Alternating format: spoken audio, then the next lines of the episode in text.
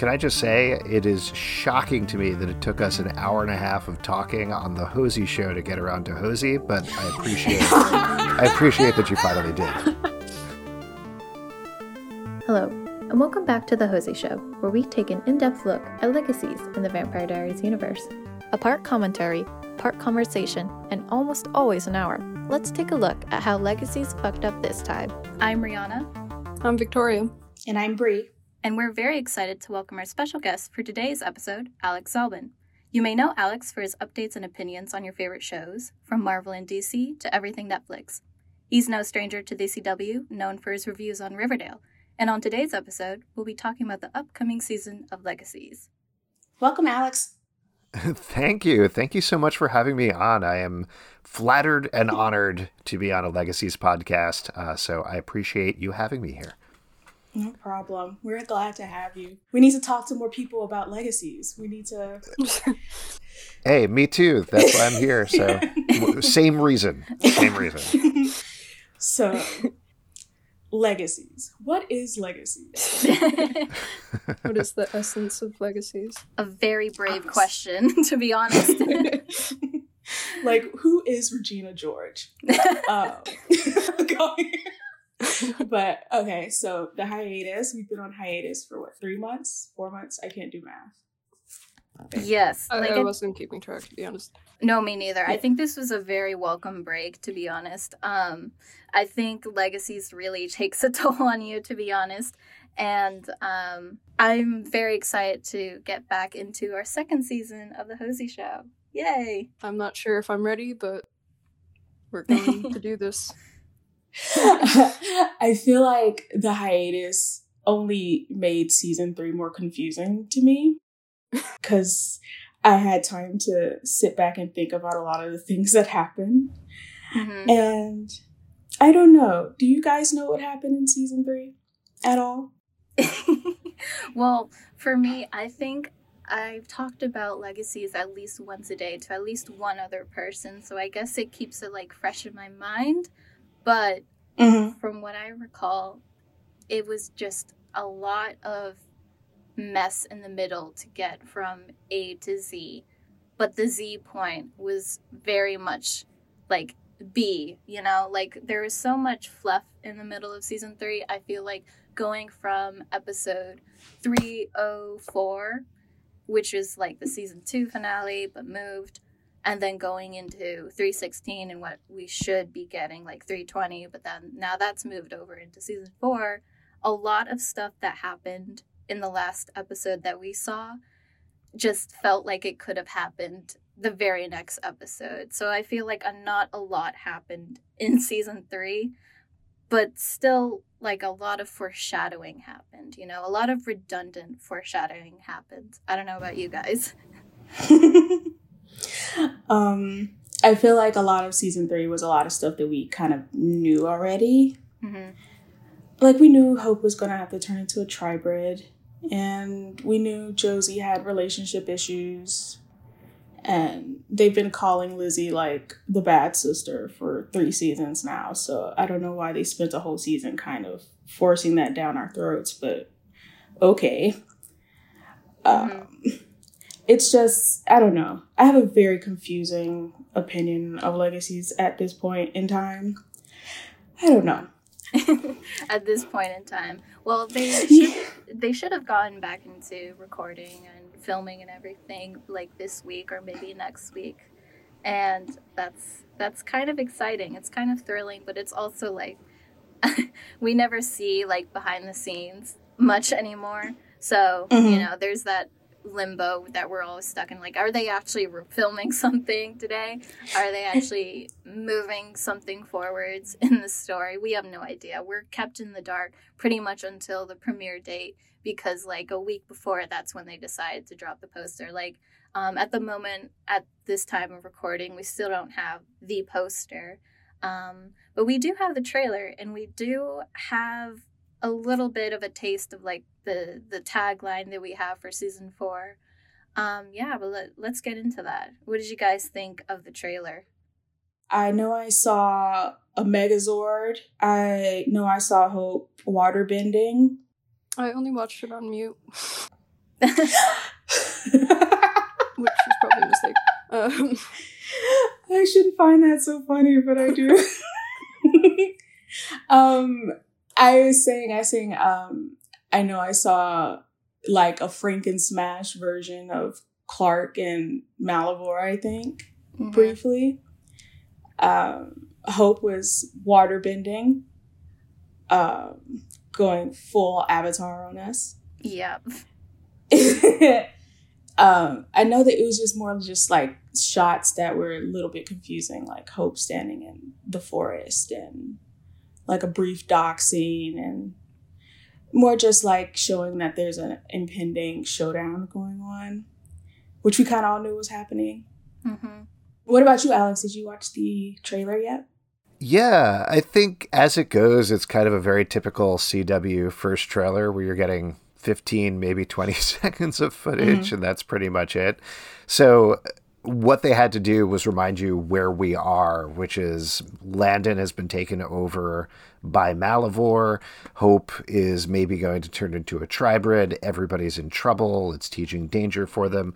And also, like you were talking about earlier, they're in such a weird place with the beginning of the season because technically they're the last four episodes of season three. So we're going to enter the next season, and it's not even really exactly the next season because they had already filmed it. It was really just post production that was delaying things. So, if anything, I think what they needed to do with the trailer is just let you know hey, Legacies is going to be back. You should watch it again. These are the characters, except Josie, for some reason, was missing, I guess. Uh, but uh, otherwise, yeah, again, you know, it's 15 seconds and it just sort of reminded me what time and what day it was on. And, and that's what it needed to do. They always leave out Josie. I didn't get like a a very cohesive narrative from it. But then again, I watched it on mute, so I guess I shouldn't even be talking right now. I think what you missed was probably just like a voiceover. It was someone screaming. A lot of people have been saying or theorizing that is Josie screaming. I personally think it's Cleo screaming just from the imagery we saw. Um, we saw a village hut being burnt and she's on the outside looking in. So I just, you know, I connected those dots like she's probably the one screaming. But I do enjoy the theory that that is Josie, Josie screaming because she was nowhere else in the trailer. And mm. um, talking about the time and where Legacies is, it it feels like a month has passed since 304. I think they they're very not very transparent on where they are in the school year and this is like a school year too you would expect like maybe events or stuff to maybe just remind you oh we're at homecoming oh we're at prom somebody's birthday just happened but we're not really getting all of that and i think what they need to do in season four is remind us what time of the school year they are at. A lot of people have been hoping for Hope's birthday to come up. That goes into like the tribrid hope that Alex mentioned that is probably being teased in the trailer. As someone said in the voiceover, MG says, I think Hope is going to die. So let's talk about that. Do we think Hope is going to die, everyone? Probably. But I don't know if they'll actually like they might do something like trying to be, you know, sneaky and make her die, and then she's not actually like a tribrid or something. Like they just revive mm-hmm. her and she's fine. Yeah, I could see something like that happening. Uh, the difficult thing about the tribrid thing, and you guys probably know way more about this than I do, but it, that's the sort of mm-hmm. thing you can only do once in the show. And, you know, they keep teasing it and keep teasing it and keep teasing it. So I would worry. I think that's what you just said was a smart way of going about it, where she does die and then come back. But there's only so many times you can pull that trick.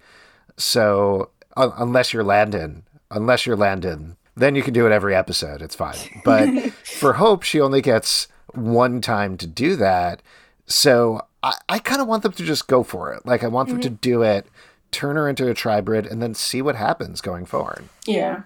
Um, Alex, I don't know if you watch Vampire Diaries all the way through or not. So this is can I mention just get this out of the way? I've been very nervous to talk about this. This is my secret shame about legacies and particularly being on a legacies podcast. I feel like I need to put up uh, out front is I watched the first three and a half seasons of Vampire Diaries, which I really liked. I loved. I just got very busy with other things and wandered away and I've never mm. gone back to watch it again. And I never watched any of the originals. Uh, at work, I edited a ton of pieces about all the stuff, so I'm familiar with the characters and the settings. But Legacies is something that I kind of jumped into, and it's way more my thing, just in terms of mm-hmm. supernatural school. So I fell into that very heavily and watching it every week, just as a honestly, it's kind of like a comfort show. Uh, and then when I started writing about it, I've been terrified every time I put up a piece or say anything about it because there's so much lore and there's so much backstory in these things that I, I, always worry about getting something horribly wrong. So that was a very long answer to the question of have you watched the Vampire Diaries, but I just wanted to get that out up front. That's okay. oh, thank you. It's fine. Thank I've, you. Um, I myself have only really watched up to the beginning of season five of Vampire Diaries before I got kind of exhausted and I couldn't handle it anymore. Um, I thought Vampire Diaries handled the concept of Elena turning into a vampire kind of well. They would like tease it or they would put her in circumstances where it was like she was like this into season two with um Klaus having to sacrifice her to turn himself into a hybrid. It was like she had Damon's blood in her system, but is she gonna die?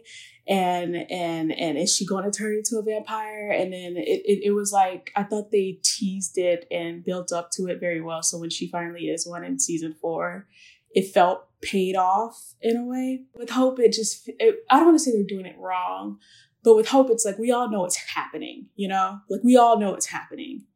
We all yeah. know hope is going to die at some point and have to come back and be this um, unique creature that nobody's ever really seen before. And it's actually sparked a lot of discussion about like what she will be like. I've seen a lot of people wonder if she will have her powers or not. Mm-hmm. Um, but I, I feel like it's something that if you kind of tease too much, it can be underwhelming when it happens. Mm. Or mm. you just get sort of frustrated. It's like, come on, kill her already. I mean, not like that, but I agree with you. I think that I think especially in season three, while they had a lot of fluff in season three, because a lot of like going from the end of 304 after the circumstance that happened with Hope and Landon in the crypt. Mind oh, you, God. that was also over Stefan Salvatore's grave. That is his tomb. So, so they did it on his resting place, which is like fine, whatever. We're just gonna pretend that didn't happen. But um, but then with Hope turning, a lot of it in 15 and 16 felt like the same things were said, where she just didn't want to turn, and a lot of other characters were speaking for her. Like we saw uh, Lark saying, like, what if she wants to start a family, which is very much not his business because nobody asked him. And then um, it just not a lot of stuff happened. But in my opinion, from the trailer, I do think like how V said she's going to die, but because in the trailer they had teased that someone is on the dock with the um, Charon, the ferryman from Greek mythology, who ferries souls across the river Styx. So uh, that was what led me to believe that Hope does die. I do think that is her silhouette. And it's a very dreamy, landscape too, so that makes me believe that she's already in the dead limbo. And either she summoned it as a plan B or someone else has summoned the ferryman to her to take her back from that limbo space to the land of the living. So I think we're going to see Hope die and we're going to see other characters react to her potentially turning. But then she's restored to her um, hybrid self because right now she's more of an active hybrid than anything. And um, so she's going to come back alive and everyone else is going to like react to that. And i think um, it also offers her the opportunity to really realize what her humanity means to her. Because if you think you've lost something and then you actually have it back and you're like, wow, this is how much humanity means to me. Because right now, Hope is very much in a place where she's like, I have to do this. You know, she's not really thinking of herself for a moment. It's okay to be selfish, you know, for yeah. for yourself. It's like self care sort of thing, but it's like also like you don't need to let this um, hanging destiny that tells you that you have to turn and take down Malivore, blah blah blah, control you. And that's a lot of what other characters have been telling her. Josie in particular has been like we're going to find another solution with you. It's okay. Like, you don't have to do this alone and stuff like that. And mm-hmm. Hope has just been stuck in that headspace that she's going to have to do this ultimately. So that yeah. those are my thoughts. yeah. um I I I feel like they kind of waited a little bit too long to talk about stuff that actually really mattered in the concept of you know dying and mm. not being able to move on mm-hmm. like i think it was 315 it's the one where she's talking around the fire and she's like saying i don't want to mm-hmm. die because um, i won't be able to move on and like basically see our family again one day if she becomes a tribrid I, I I feel like that was very long overdue because if you think about it, Hope has known that she had to die to kill Malivore since the end of season one. Yeah. Like, and it was a big thing in season two in the very beginning, and then they just kind of like never really talked about it again. Like, I don't know if you guys remember, but in the beginning of season two, Hope was like, "Oh, I'm going to off myself, yeah, and I'm going to throw myself back in that pit, and you're not going to stop me." And then she just never did it. Two hundred oh four. uh, yeah, and and and so it's something that's clearly been on our mind, and it's been an issue for a very long time. But it's like it's only in random episodes. And i'm like i don't know why this isn't a bigger part of her character the concept of dying and death and yeah um, morality. Um, i don't know why they don't yeah, go like deeper into it. It's similar to like with ethan when he had that whole thing and they kind of like almost went deep into it and then they were mm-hmm. like they just kind of like stepped back and didn't try to do more there yeah. i completely forgot ethan existed my bad sorry so just I was just going to mm. say to throw something out there, and this might be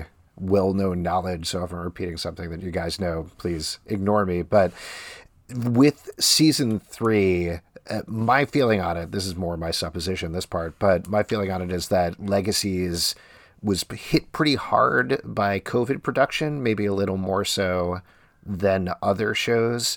Uh, you know, it's an impossible situation anyway because you're filming for less hours. It's way more money out of the budget to do the stuff because you're doing constant COVID tests and making sure everybody's safe on set, which obviously is the important thing to be doing and making sure nobody gets sick. But it leads to a lot of stress on the production. And I think the way that Legacies dealt with it in season three was not completely successful. And I think maybe I, I hope that they mm-hmm. know that and learn from the experience. But one of the ways that they definitely did deal with it is they broke everything up into four episode chunks because they were worried that they were going to be shut mm-hmm. down at any point. So they said, okay, we'd film these four episodes and use that as like these little mini arcs throughout the season so that at least we'd get to do episode one through four and then get shut down. At least we'd have like a little bit of an ending there. Or if we got to do five through eight, same sort of thing. yeah. is right there. But but uh, so that's how they broke it down and that ultimately ended up happening where the last four episodes of the season which they shot then got kicked to the next season but i think that's why at least that was my assumption why you got that feeling from last season and the arcs which is definitely something i got as well which is that everything kept yeah. stopping and starting like they kept having to remind you oh, this is what Hope is about. Oh, this is what's going on with Ethan. This is how MG feels about Lizzie, because they never knew if there was going to be suddenly a months long break between that episode and the next episode. How do you um, compare to like Riverdale, for example? How did you? Mm-hmm. What did they do differently? Can you do you know? Like, it feels like they almost went about it in a completely different direction. How they shot theirs. Yeah, I mean, listen, I haven't been on the sets of the shows this year in particular, mm-hmm. so I don't know exactly how the different shows are dealing with it differently. But f- the way that I understand it, first of all, there's certain standards that say Warner Brothers is doing. So they say across the board, all of our shows have to do these things. You have to do these tests. You have to test in this way. Um, the support staff need to be wearing, you know, full suits when they go on set, if they're on set at all. So they have those set of standards, and then depending when they're shooting, and correct me if I'm wrong, but Legacies, for example, shoots in Atlanta, I believe, right, or like yeah. outside of Atlanta, and then Riverdale shooting in Vancouver.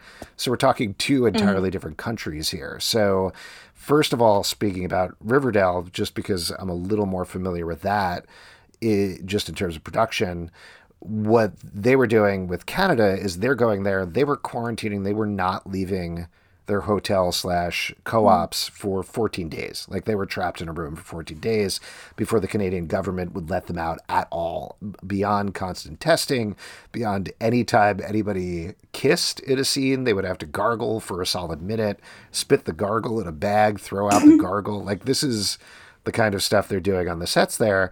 And presumably they have to do the same thing, but because you're in Atlanta, Georgia, the United States is just going to have different laws and different guidelines and different things you have to be careful of. But I think the other thing that it comes down to is the showrunner and how they're dealing with things. And mind you, this comes off of only just a couple of interviews, but my impression of Brett Matthews is that he is a very logical thinker about production and almost comes at things that way first in terms of the script. Uh, I'm forgetting which episode it was, but I, there was some season two episode I talked to him about. I think it was like MG was locked in a closet outside the gym or something like that. And I asked him why was he locked in there. and They're like, well, we were already shooting on there. So that's why we changed the script so that, of course, he was going to be in that closet because it makes it easy and it makes it, it cuts out the amount of time we have to take to change from shooting on one set over to another set, you know, even if it's across the soundstage. So uh, my impression is he probably, and again, this is supposition, but he probably approached this kind of the same way, thinking about it very logistically in terms of, okay, what do we do if we're cut off? Let's do these four episode chunks. What is the easiest thing to do in terms of making sure that everybody's safe on here when we can't have a lot of cast members. Okay, the school is in financial trouble. We can't have any students in there. So that clears it out to the main principals, the people who are quarantining together anyway. But then also from talking to some of the actors, they were for the most part just trapped in their trailers all day long, separate from each other, versus hanging out all day, chatting with each other. You know, you were mentioning earlier, you're not seeing the behind the scenes stuff I would assume that's why is they're all by themselves all the time. So again, it comes down to like I think the laudable thing here is they're trying to keep people safe and they're trying to make sure that people aren't sick. How it comes out on screen could be kind of a bummer, but at least the actors are safe and healthy, and that's the important thing. My hope, though, going forward is particularly given the last couple of episodes of season three, I think really started to roll and figure out the voice and how the characters were working again. They were a lot more fun to watch. They felt more like Legacy mm-hmm. season one and two. To me, that indicates that hopefully they figured out okay, here's how we're working in COVID. We're going to get those four episodes at the beginning of season three that have already been filmed in the same atmosphere. And hopefully they've been able to reassess things, figure things out a little bit better and a little bit smoothly for the rest of uh, season four. So so uh, we'll see what happens, obviously, but that's that's the broad strokes of. Uh, hopefully, answer your question there. It did. It did. Thank you. and I think, yeah. um, in terms of like the writing, at least in the beginning of the season, it seemed to me that they were sort of preparing for like, you know, what if Kaylee Bryant gets sick and then mm-hmm. she can't film anything? Um, like they were kind of just they didn't go very far into I think developing almost all of the characters and I think part of it was that they didn't want it to have like such a strong arc that if somebody needed to quarantine they just like lost their entire plot. That's true. Yeah. I think it's interesting that every four arcs, it's like, it just reads to me like they just had to rely on Aria not getting sick, which is kind of funny. But it's also, you know, frustrating. Like in a storytelling situation, you want to have more deep dives. And I'm glad that 3B, as we've all can agree on, 3B started to feel and find its voice more as what Legacies is. Um, I think 316 or 314, the Panda High scene, I think that's probably one of the highest key moments of the whole show and it's surprisingly out of season three but it feels like a very like legacies funny like campy thing. Like this is very this is very the voice of the show right there. Um a bunch of students just having fun and getting high and just talking about like a little bit of deep stuff before so i am actually looking forward to the remaining four episodes because that is where i think the writers felt more comfortable that this is our four episode arc. Like Alex said, um, you said like there was always that start and stop, start and stop, go thing. And now that we're in these, the last four episodes, this arc can finally feel complete, where we go from the Hope and Landon sex scene amounting the, to that, and then we have Landon possessed, and then we have finally this moment where we can see it all play out, finally.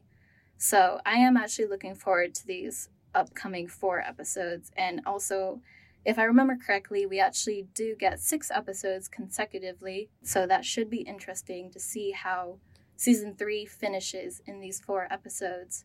And then we get a look two episodes in to preview what is season four going to be like.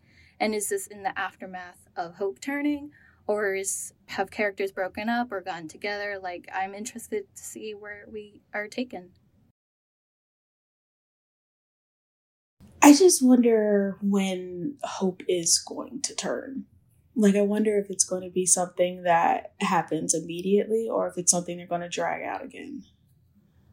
I think they're going to, like, use it. Hmm. I think they know that, like, things were a bit of a mess and the reception of the audience was not very happy and i think they're going to try and like just like kickstart everything by mm-hmm. having that big moment where she changes into like a tribrid um, mm-hmm. and then mm-hmm. that way they can sort of follow that storyline and hopefully like you know get some traction and so I do think she's probably going to die in the like finale what would have been the finale I would guess so. I would guess. Mm-hmm. I could even see it being like if the trailer was only using clips from at like one or two episodes, even though they technically have all four done in pre uh, post production. Um, I could see it being like in the one or two or three episodes before the finale, they have Hope die, and like uh, that po- the popular theory that she's taken back um, to the land of the living by the ferryman that happens. So then Hope has that moment where she realizes she really cares about her humanity. And then in the finale, she dies again. Because, you know, Legacies is no stranger to killing characters, even if it's lost shock value. Yeah. I almost wonder if, like, somebody else is going to die and the whole fairy thing is about that because it's hmm. just weird to me to think that okay she's if she's like mm-hmm. a vampire and she dies I don't know how they would do this like soul retrieval thing. you know. Is this the mm-hmm. is this the ferryman in the trailer? Yeah. Is that what we're talking about? Yeah. Okay. Is that so the first episode back, she's gonna try to get Cleo out of Landon's mouth, I guess is where she is currently.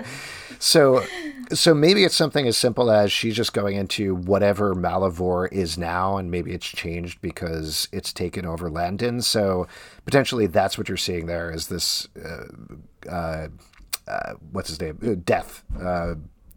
Uh, Charon, Charon, right? Charon, yeah, Charon, com- Charon. Completely blacked out his name for a second there. Uh, just yeah, you could see like Charon into inside of there. He could be a monster in the Malivore pit, and she's going through this surreal dreamscape to get back Cleo versus specifically being about Hope dying. But that's just a mm. guess. That would be interesting if Malivore hmm. somehow changed I don't want to say genetically, but it would be interesting if he somehow changed on the inside. Oh my god, I can't believe I'm talking about this. Um, if, if if something about him changed because he did morph into this host thing, mm-hmm. I don't know. Uh, but oh, you know, that actually kind of does make sense. Like, okay, like in the in the grand scheme of legacies, nothing makes sense. But in this having do you remember when Cleo and Landon, well, now we know as Mallow landed in that motel, um, they held hands and they did like a yellow glowy thingy, and it was Cleo's powers or something like that. And we saw like this whole um, sequence, a montage of what should be Landon's memories. So technically, it's telling the audience that Landon is still alive, even if he is a host. So that could be interesting because a lot of things happened at that dock there besides like where that is where Cleo emerged when she was um, introduced chronologically and um, it's also That's... where Raphael killed Landon it's also it's also where, where like Hope and Landon broke up a good three times. Yeah, yeah. So the dock is a lot of things have happened there with life and death and new changes and transformation. So I could see it like Hope somehow. I think she has to, someone, MG sends her or Caleb sends her into a head dive into Landon, who is in jail in the gym. oh man. And she is sent into that landscape where it's not entirely darkness. Um, it seems like Malivore somehow has the ability to mess with its prisoners' minds and create a very specific, personalized hell.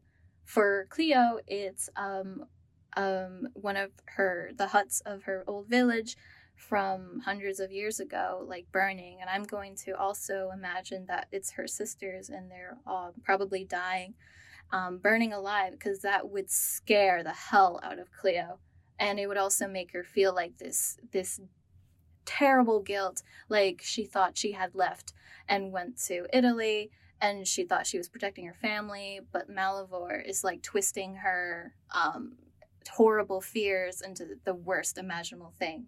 So if hope were to head dive i think one of the most um, unimaginable things if I don't know if it works if she's a prisoner or just head diving, but Malivore might be messing with her and she sees something happen at the dock. So maybe she's just like looking from the outside in, almost like an out of body experience, maybe. Hmm. I don't know. This is a very surrealistic territory we're entering with Malivore. Yeah, I kind of lose track as to what Malivore can and cannot do at this point. um, he's like a prison, but he can torture you mentally and make you have your worst fears. But he can swallow people, but he can also erase people. Yeah, and he somehow he's able to cross continents. I don't know how. Uh, like he was in Africa and then he was in Asia at one point. Can he swim? Can Malivore swim? It doesn't make sense to me how he was able to get from like feudal Japan and take the samurai and then also somehow make it to Africa at the same time at lunch or noon, get to the North American continent and just like swallow these wendigos. I don't know. Apparently Malivore is everywhere, but also at the same time like maybe he can like wormhole through mud puddles. Oh my god. he can create a oh portal and come out at the, a mud portal out of the other end of the earth. Um oh god. oh man, it'd well, just be funny if he could just like that, that would be funny. I hope they do that. I would die laughing if you could just no. submerge in any mud ever and come out on a different continent. oh, but I wouldn't be surprised if he could do that. I mean, he's Malivore. What can he do? I mean, at the, at the only point, the only thing he can't do is have kids. No, he can do quite literally everything, but not have kids. Oh God, it's so oh, it's so funny to me. Also, like talking about his power. Somehow he can also spit people out and mind control them. Like he made all of the monsters in season one like obsessed with getting the key or specific um, thing tokens to set him free, promising this great reward. And somehow he created a portal in Texas and popped Ted out, the necromancer out. So he can make portals. That's great. That's surprising. That's fantastic. He can go anywhere, guys. We're never gonna lose him. oh joy. um. So, are we? Do you think we're still gonna have monsters of the week this season? Oh my gosh. Yes. Probably. I mean, I think that's Brett's like biggest um obs- obsession with legacies is to create that monster of the week format. Um, we're calling mm-hmm. Buffy mm-hmm. and everything.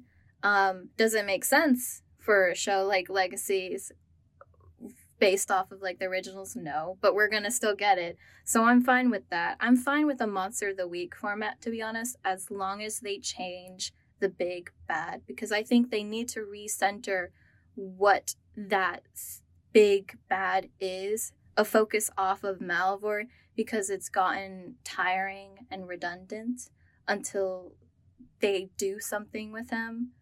Um, like put him in Clarke or something, so where you have like an animated villain actually. And um, I don't think we're ever going to lose the Monster of the Week format unless there's like some intense time jump or something in like season seven. Um, but for right oh now, God, God. season seven. but what do you We're think? still gonna be here talking about Malivore and like, oh god, okay, never mind. I I uh I probably have the minority opinion of Legacies fans in that I like the Monster of the Week format. Just it feels fun and fresh when it's really working, and some of the funniest things that have happened on the show are because of the Monster of the Week. But to the mm. point that you all were saying, I think Malivore does not work and basically has never worked. You know, it's worked at first as a reason for the monster of the week, but mm-hmm. there is nothing threatening about a mud puddle. There, there just isn't. And the design of the character, I'm sure they put a lot of work into it, so I don't want to slag off anybody's work, but again, it's not a good looking monster. It's just a very slow moving mud guy. The most the thing that I was hoping they were going to do earlier on in the season after what was ostensibly the season two finale when Hope and Landon, you know, in the cemetery, and he turned into Goop himself, was that he was oh, going to come back as Malivore, the thing that they did at the ostensible end of season three, because that to me, like you're saying with Clarke, I think that's way more interesting. That's also an interesting mode for Landon to be in Probably not mm-hmm. permanently, but it, I would look forward to like an entire season of Landon Malivore being the big bad. I think that's cool, Same. and that definitely yeah. puts hope in an, and everybody else in an awful position. But mm-hmm. like like mm-hmm. you're saying, I, I don't know if they ever are going to get rid of Malivore because that seems like something they've really focused on. But I would love getting back to the tribrid discussion from earlier, if the tribrid is the only thing that kills Malivore, it's going to be very disappointing if Hope goes through all of that, becomes the tribrid, and then does not kill Malivore. The if Malivore right. just continues. So I can understand if they go in that story direction because then you get Hope sacrificed to everything and she still didn't win, and that's awful for her and that she needs to deal with that. So they may go that route, but I would much rather she does that sacrifice, kills Malivore, and then, like you're saying, we get a new big bad going forward, and then she has to deal with what does it mean to be a tribrid. Maybe Hope mm-hmm. is the big bad. I that don't know. Oh, that's a good That would one. be cool. I was. It's weird. I thought that they would do Malalandon a lot earlier. Mm-hmm. I don't know why. I thought that, um, like you said, I think Aria is a great actor, and him being menacing would be so much fun to see and I'm almost happy that we're finally getting to see him play this um, host thing. Um, but I thought they were going to do it a lot sooner, and but and then like the dynamic between him and Hope and Hope trying to figure out like how to save him. I, I just thought it was going to be something that happened in season two for some reason. Don't right. ask me why. Um, but it, it's now that it's happening, I'm like, okay, I I, I fully predict that Landon's going to die at least two more times. Like they. they, they have to make it so Landon goes through some stuff again, but I, I think they're gonna find a way to bring Malivore out or kill him, but the monsters are still gonna be a thing. Like he's a prison if you think about it, and if you destroy him, does the prison disappear or does it just does it kill everything that's in the prison or does it just like release everything you know what i'm trying to say was was malivore like this gateway to an already existing dimension you know yeah it's like i feel like if the destruction of malivore would mean i don't think it would mean that everything that he's ever eaten um or whatever I don't think they would die too. I just feel like they would be like released or something. Yeah, I don't know. And then like I, the show would become them touring across the country. Yeah, I thought that it was going to go very supernatural, like Dean and uh, Sam supernatural. I thought it was going to be like a eventually oh, just like okay, a monster yeah. hunting show or something mm-hmm. like that. I love that idea. I love the idea of a supernatural prison break, and then even if they don't go international, because I think they're always going to keep it around the school for you know budget mm-hmm. reasons, if nothing else. But but there's plenty of things that you could do there. Not least of which is have some monster that was trapped inside of Malivore, who is more powerful, is a big bad. You know, starts to coalesce mm-hmm. the the rest of those monsters into some sort of gang or mm-hmm. something like that, and then that's the thing that they need to deal with in Mystic Falls. I think that would be a really yeah. fun idea. I like that a lot. Uh, yeah, I should totally write the show. By the way, you should. Do you know the other thing that they brought back in the last couple of episodes that I was really missing for most of the season?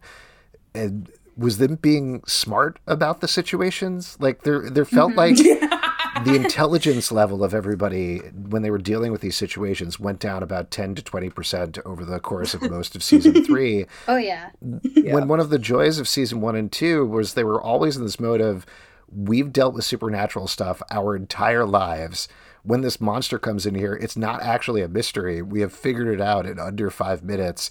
And then there's a twist that they need to deal with, and things get amped up a bit so that we as the audience are enjoying the show. But a lot of season three was spent wandering around very confused about these monsters and these plans and very behind the ball in terms of what was going on. And it just is not as much fun to watch. But again, I think that really came back in the last couple of episodes where the characters immediately figured out what was going on with the Midsummer thing and immediately figured out what was going on with the Star Wars thing and then had more. Mm roadblocks thrown in their way. But and that's mm-hmm. what makes the show special and that's what makes it fun, which again I think really points to me that these next four episodes, the first four episodes of season four, are hopefully going to be in the same mode and the same uh, amount of excitement to them. Yeah. That is so true. I didn't realize that their IQ went down a little bit. they were like... all holding the idiot ball, which is like I get that's like a, a writer's tactic. You need to have your smartest characters some like make a slip up so that they can move something. But it felt like they were all collectively holding this giant yarn of idiot baldness. And for several episodes, like the entirety of 3A was them being ridiculous. And um, how you were saying with uh, getting to a monster where they do something that they think is the right way and suddenly there's this plot twist and everything goes horribly wrong. That brings to my mind 311 with the Berbalang where hope thinks she has this plan and she's astral projecting with landon or clay landon and now she's turning into a monster. That was one of my favorite episodes because mm-hmm. you know it was it was the start of the episode. We were like oh this is simple. Where's this gonna go and then suddenly she's infected with this virus transforming thing and now half her face is melted and gnarly. And and then the rest of the episode became this really intense picking up the speed where uh, josie and landon were thinking at the same pace like we have to save her now we know that she has an hour until the transformation is complete and um, i'm really enjoying episodes like that so 311 the Star yeah. Wars episode, the cult episode, um, things like that that get the squad um, surprised and having to think quickly or think different ways because yeah. there's at least two different ways of thinking in the squad.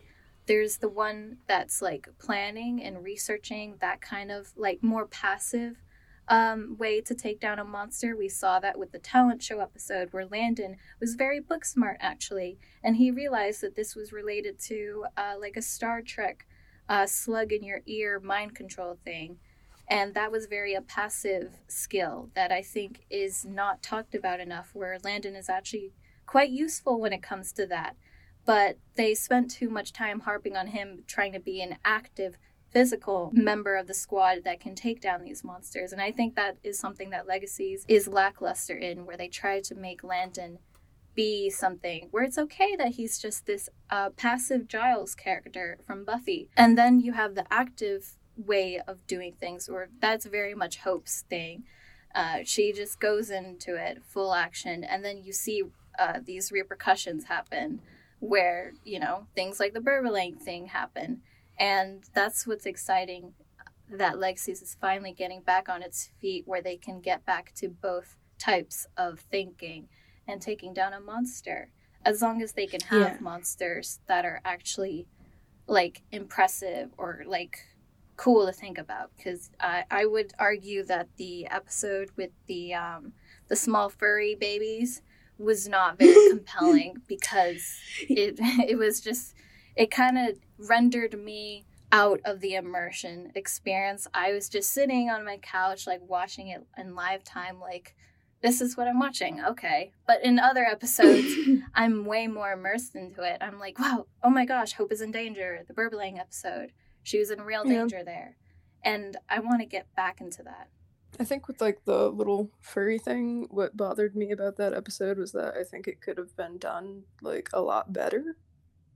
I mm-hmm. guess like it's not that like that monster concept wasn't good. It was like okay, so you have this monster like aggravating these tensions, so why didn't they go further into the tension, I guess? Yeah. Like, I it's it when you think back on like all the monsters and how there was some like I forgot what it was called. The one that Wade ended up killing with his fairy dust the quarine, quarine. Y- yeah, yeah. It's like there's there's some that like mess with them mentally and and mm-hmm. and make them say things they don't mean or make them act a certain way. Or they're put in situations like the Star Wars episode where they're completely like just in like a mind thing like mm-hmm. they're not but and they have to figure out how to get out and and those feel so much more rewarding to watch versus the ones like the leprechaun or the fur baby episode because it's like all they really did was like walk around and say we need to find this monster and then they blow it up or something no you know right. it's it's it it's something different when you see them actually have to not only be affected by a monster but have to get out of something that they've done to them versus just like, oh, we need to kill this thing. And then it's just a bunch of walking and searching and walking and searching. Like it's, yeah, yeah. I understand that they had, they went through a lot of stuff with COVID and they probably couldn't do as much as they wanted. But it was sort of frustrating to watch. Yeah. I would rather them not have a monster and them focus on something else than have something that doesn't really do anything. Like we had a whole leprechaun and he stole a bunch of money and then he threw like blew up and that was it. You know, it it it wasn't satisfying. It didn't do anything for the characters. You know, I could I could think of monsters that helped Alaric. I remember the tree in the season one was like helped him talk about Jo for the first time and helped mm-hmm. him talk about how he would do anything for his daughters. You know, that they they have these really interesting moments, character moments with these monsters sometimes, and then other times it's like, okay, I get that you want to do this because it's cute or it's funny, but what is it doing for your story? Yeah. So I think that they need more episodes like the Dryad, and they almost had it in the Banshee episode. But when like uh, half of your super squad is MIA, uh, like Josie wasn't even in that Banshee episode. She was elsewhere uh, in Mystic Falls, just nonsensically with Finch.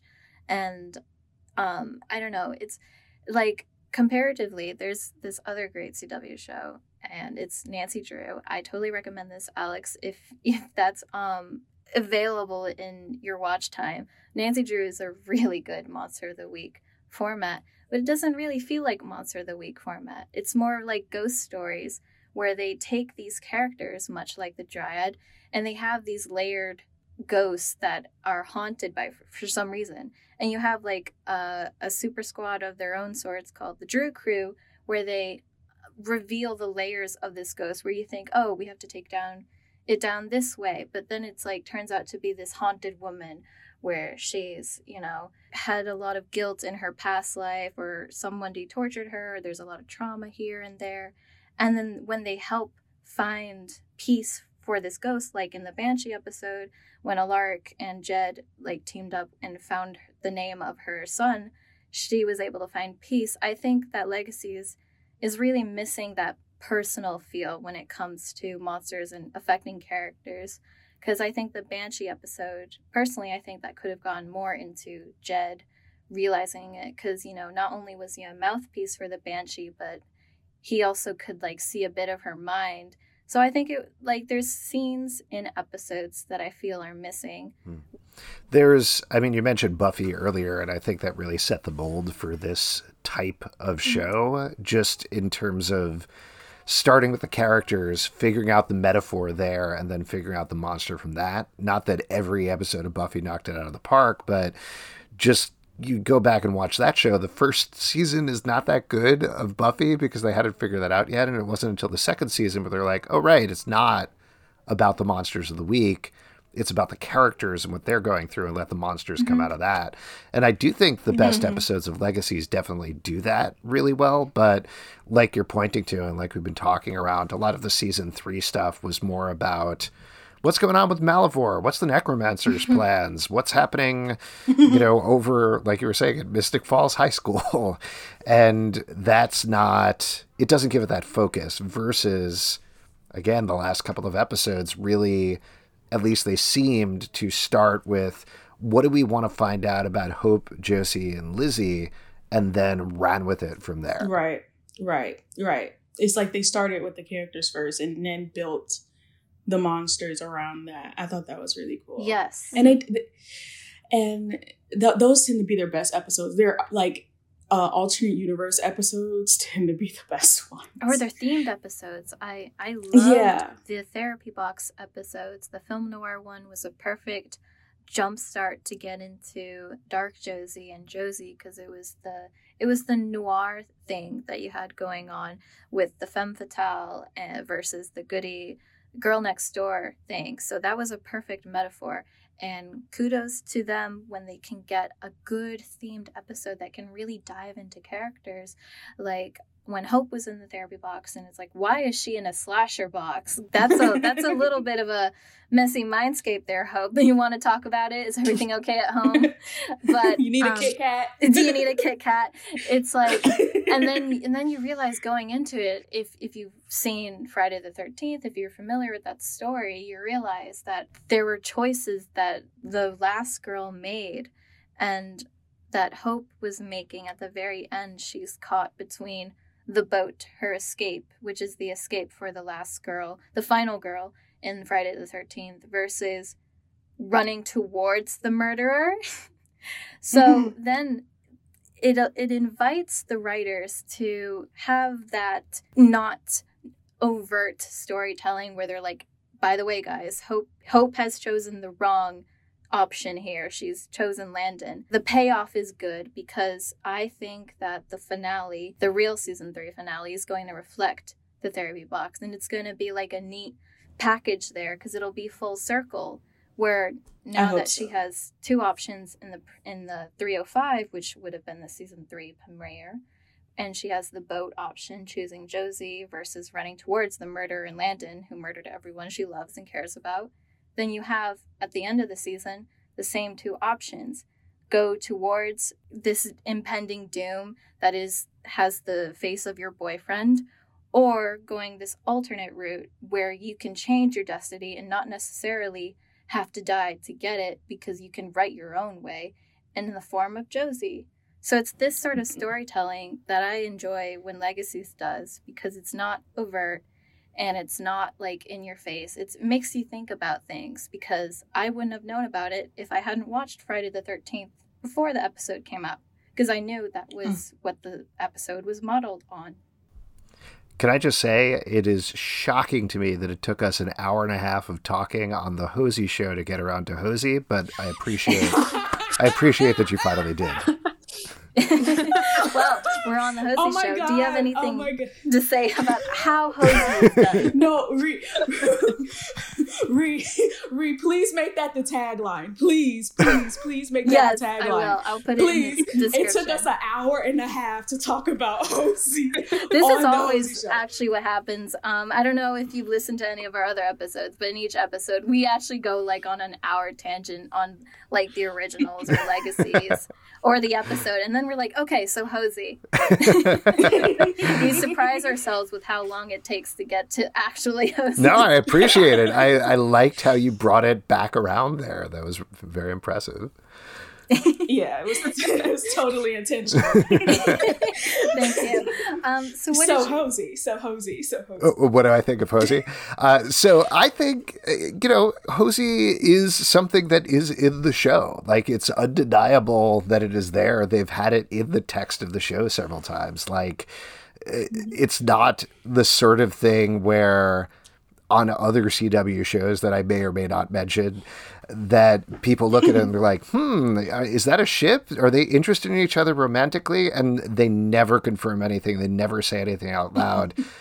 I'm sure you know better than I do, but Hope has said it exactly and Josie has said it. About. So like I don't know. It's out there. Like they've said it at different times in their lives and they haven't necessarily pushed forward with it. But it definitely seems like the sort of thing that if the show did want to go there, it's already baked into it in a certain way. Um, so it's definitely not a crack ship or anything. It's a actual legit ship, is what I would say. Mm-hmm. I totally yep. agree. I think it's been something that's a long time coming under the surface of all of the writing. I think, in terms of it's very important to distinguish between screen time and story time because you can have obviously screen time where it's uh, in a 42 minute episode, uh, 15 minutes is Hope and Landon. But underneath the surface, what's really getting baked there is is this jealousy, tension, angst story, it far encompasses more than three seasons of a show. It goes to 10 years, like we've said before, their relationship, how how that looked, and we just don't have insight into that.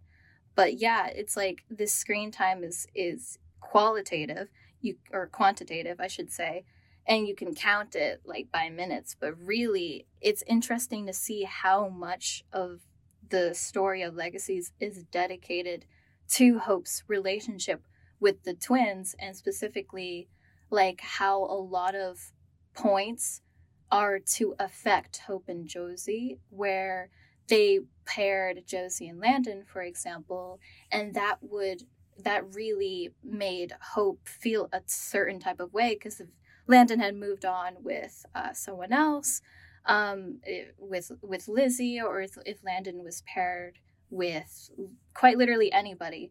Or if if Josie was paired with anybody it doesn't hit the same the way that the writers knew it had to if they put together Hope's current lover and her her her dynamic with this girl that she's known for 10 years. And there's something there intangible.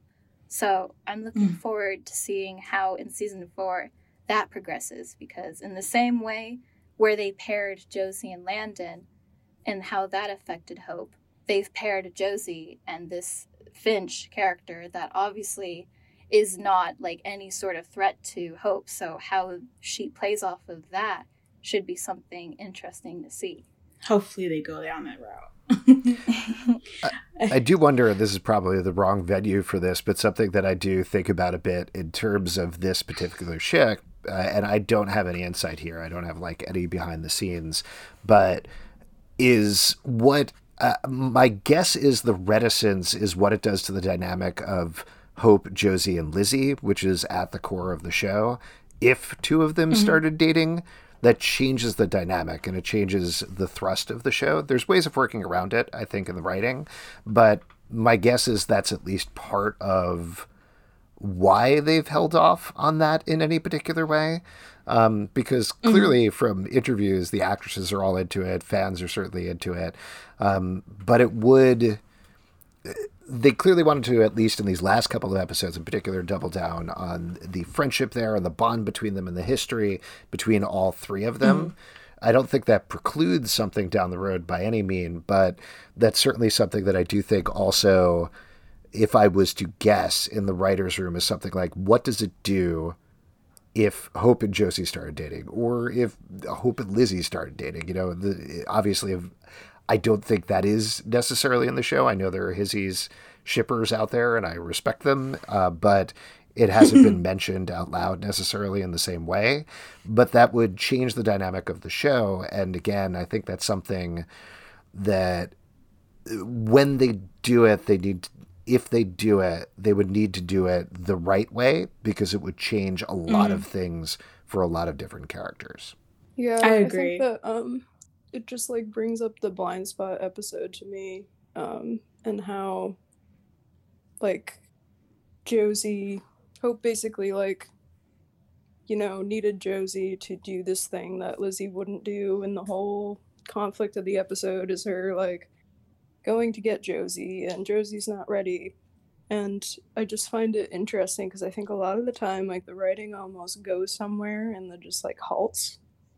Um like Lizzie Lizzie's whole thing was like, oh no, Hope has Josie and I think there's been like hints like that that there's like something Lizzie knows basically about how like easy it is for Hope to get her to do something or something like that. Mm-hmm. Um, yeah, no, but yeah, like and... I mean, it's like kind of like the four episode thing. I just think it's like been very like start and stop, and there's like some episodes that seem so like completely dedicated to their relationship, and then the next episode it's like not on the radar at all mm-hmm. yeah yeah i definitely understand why they would probably want to develop the friendship 1st mm-hmm. especially since mm-hmm. there is the concept of lizzie and the twins in their own relationship with one another and like the codependency and how they deal with each other being in relationships i mean from what we've gotten with hints it always seems like if lizzie's with someone or if no if josie's with someone she kind of doesn't focus on her own relationship she's more concerned with how lizzie um, is doing and so mm-hmm. I, I feel like they definitely if they did want to do Hosie, it makes sense to not only make it so Josie and Lizzie ha- are maturing and learning how to grow up, not apart from each other, but grow like you know a separately distance. yeah, yeah i think i understand that and and and like lizzie learning to come to terms with like what josie does want and what josie um like goes for and but then it's like also like i understand them needing to develop hope in lizzie at the same time to being friends and getting rid of all this past animosity. And then i'm all together. And like i understand why they're trying to do the friendship thing first. It makes perfect sense to me. Mm-hmm. Um, because it's like if they did it before that, then it'd be like, well, none of this other stuff is solved, and it it would create maybe like angst or problems, but maybe stuff that we don't necessarily need to see. Um, like mm-hmm. if Hope and Josie had dated in season one, just out of the blue, definitely would have been like a whole bunch of stuff with Lizzie that probably mm-hmm. would have come up. But because Hope and Lizzie are now friends and are growing closer to each other, and they consider themselves like I, I think they would consider themselves best friends at this point. Um, because I know when like when Lizzie was pretending to be Hope and Danielle had to act as like Lizzie but in Hope's body. Remember mm-hmm. that? And, and that was um she said something like Hope knows Lizzie better than anyone or something like that. I think it shows the the mindset that they're in at this point in time in their relationship.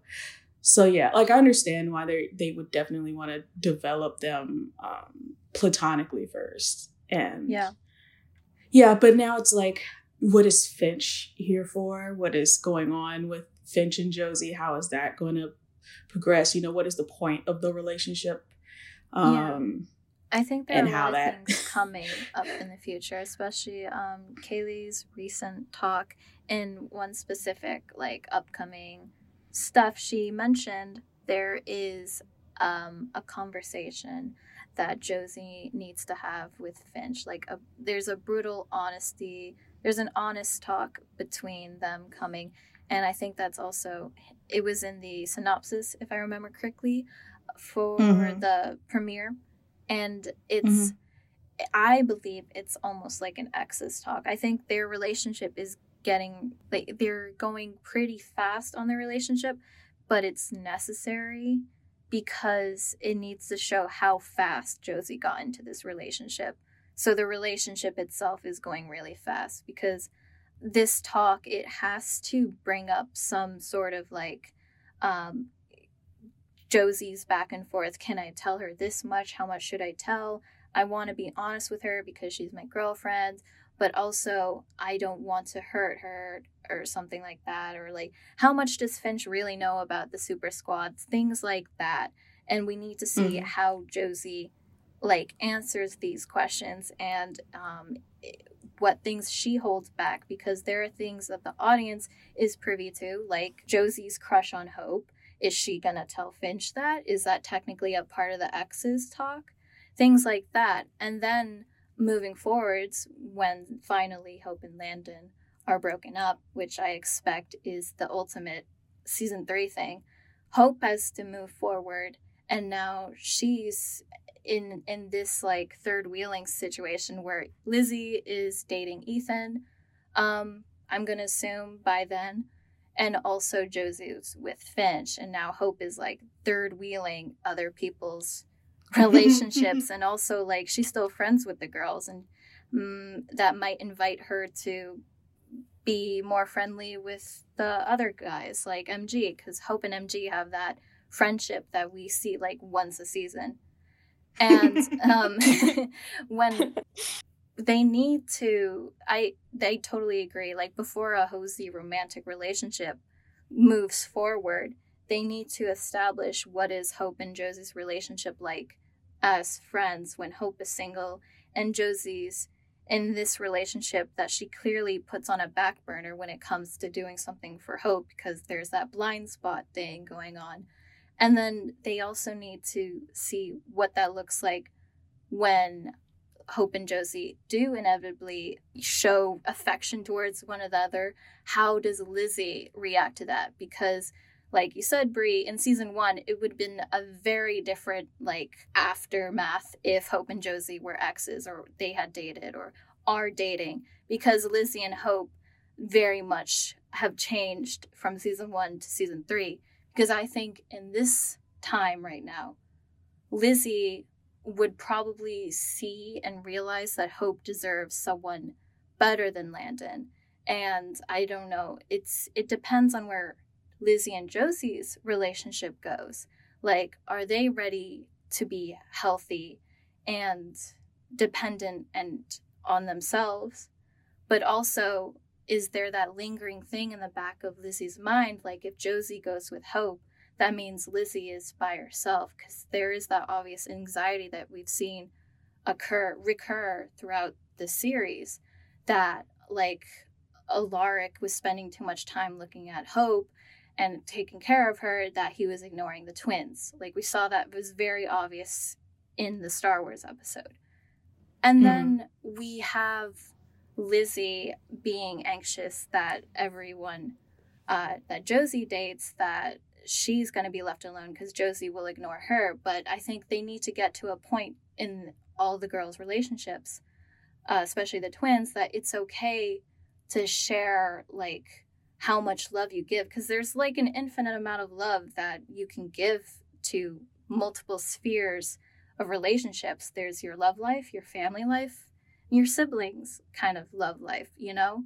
So it's really mm. interesting that how they're going to get there and how long that takes. Maybe that takes to 4A, maybe that takes an entire four season 4. But they do need to evolve like that talk. They need to have that talk. Like, it's okay to like have multiple relationships with people, like in different forms of love, platonic, romantic, mm-hmm. familial, etc. Mm-hmm. I just I, I I need it to happen in season four because I don't think I can tweet Hosie season five and like live afterwards. um, I would very much appreciate it if, if they could start happening as a real thing. Brett Matthews, if you're listening to this, please. I'm begging. I will send you a fruit basket. Something's please. Thank you so much for listening, everyone. I think we've talked so much about season three and season four and the show as a whole. I think we can all agree that we're looking forward to this these four episodes to conclude season three. But yeah, thank you so much, Alex, for joining us on this episode. And we hope that we could possibly talk to each other, maybe see how things pan out in the mid-season or maybe even the finale episode. See if things that we talked about in this episode have come true or other things like that. Yeah thank you so much for having me on. It was a pleasure. I never really get to talk about legacies of my everyday life so I, i'm thank you for the forum. Thank you so much. More to come next week on our next episode of the hosie show you can stream the latest episode of Legacies on the CW app right now. Make sure you're subscribed wherever you get your audio, and for the latest news and updates, you can find us on Twitter at The Hosie Show.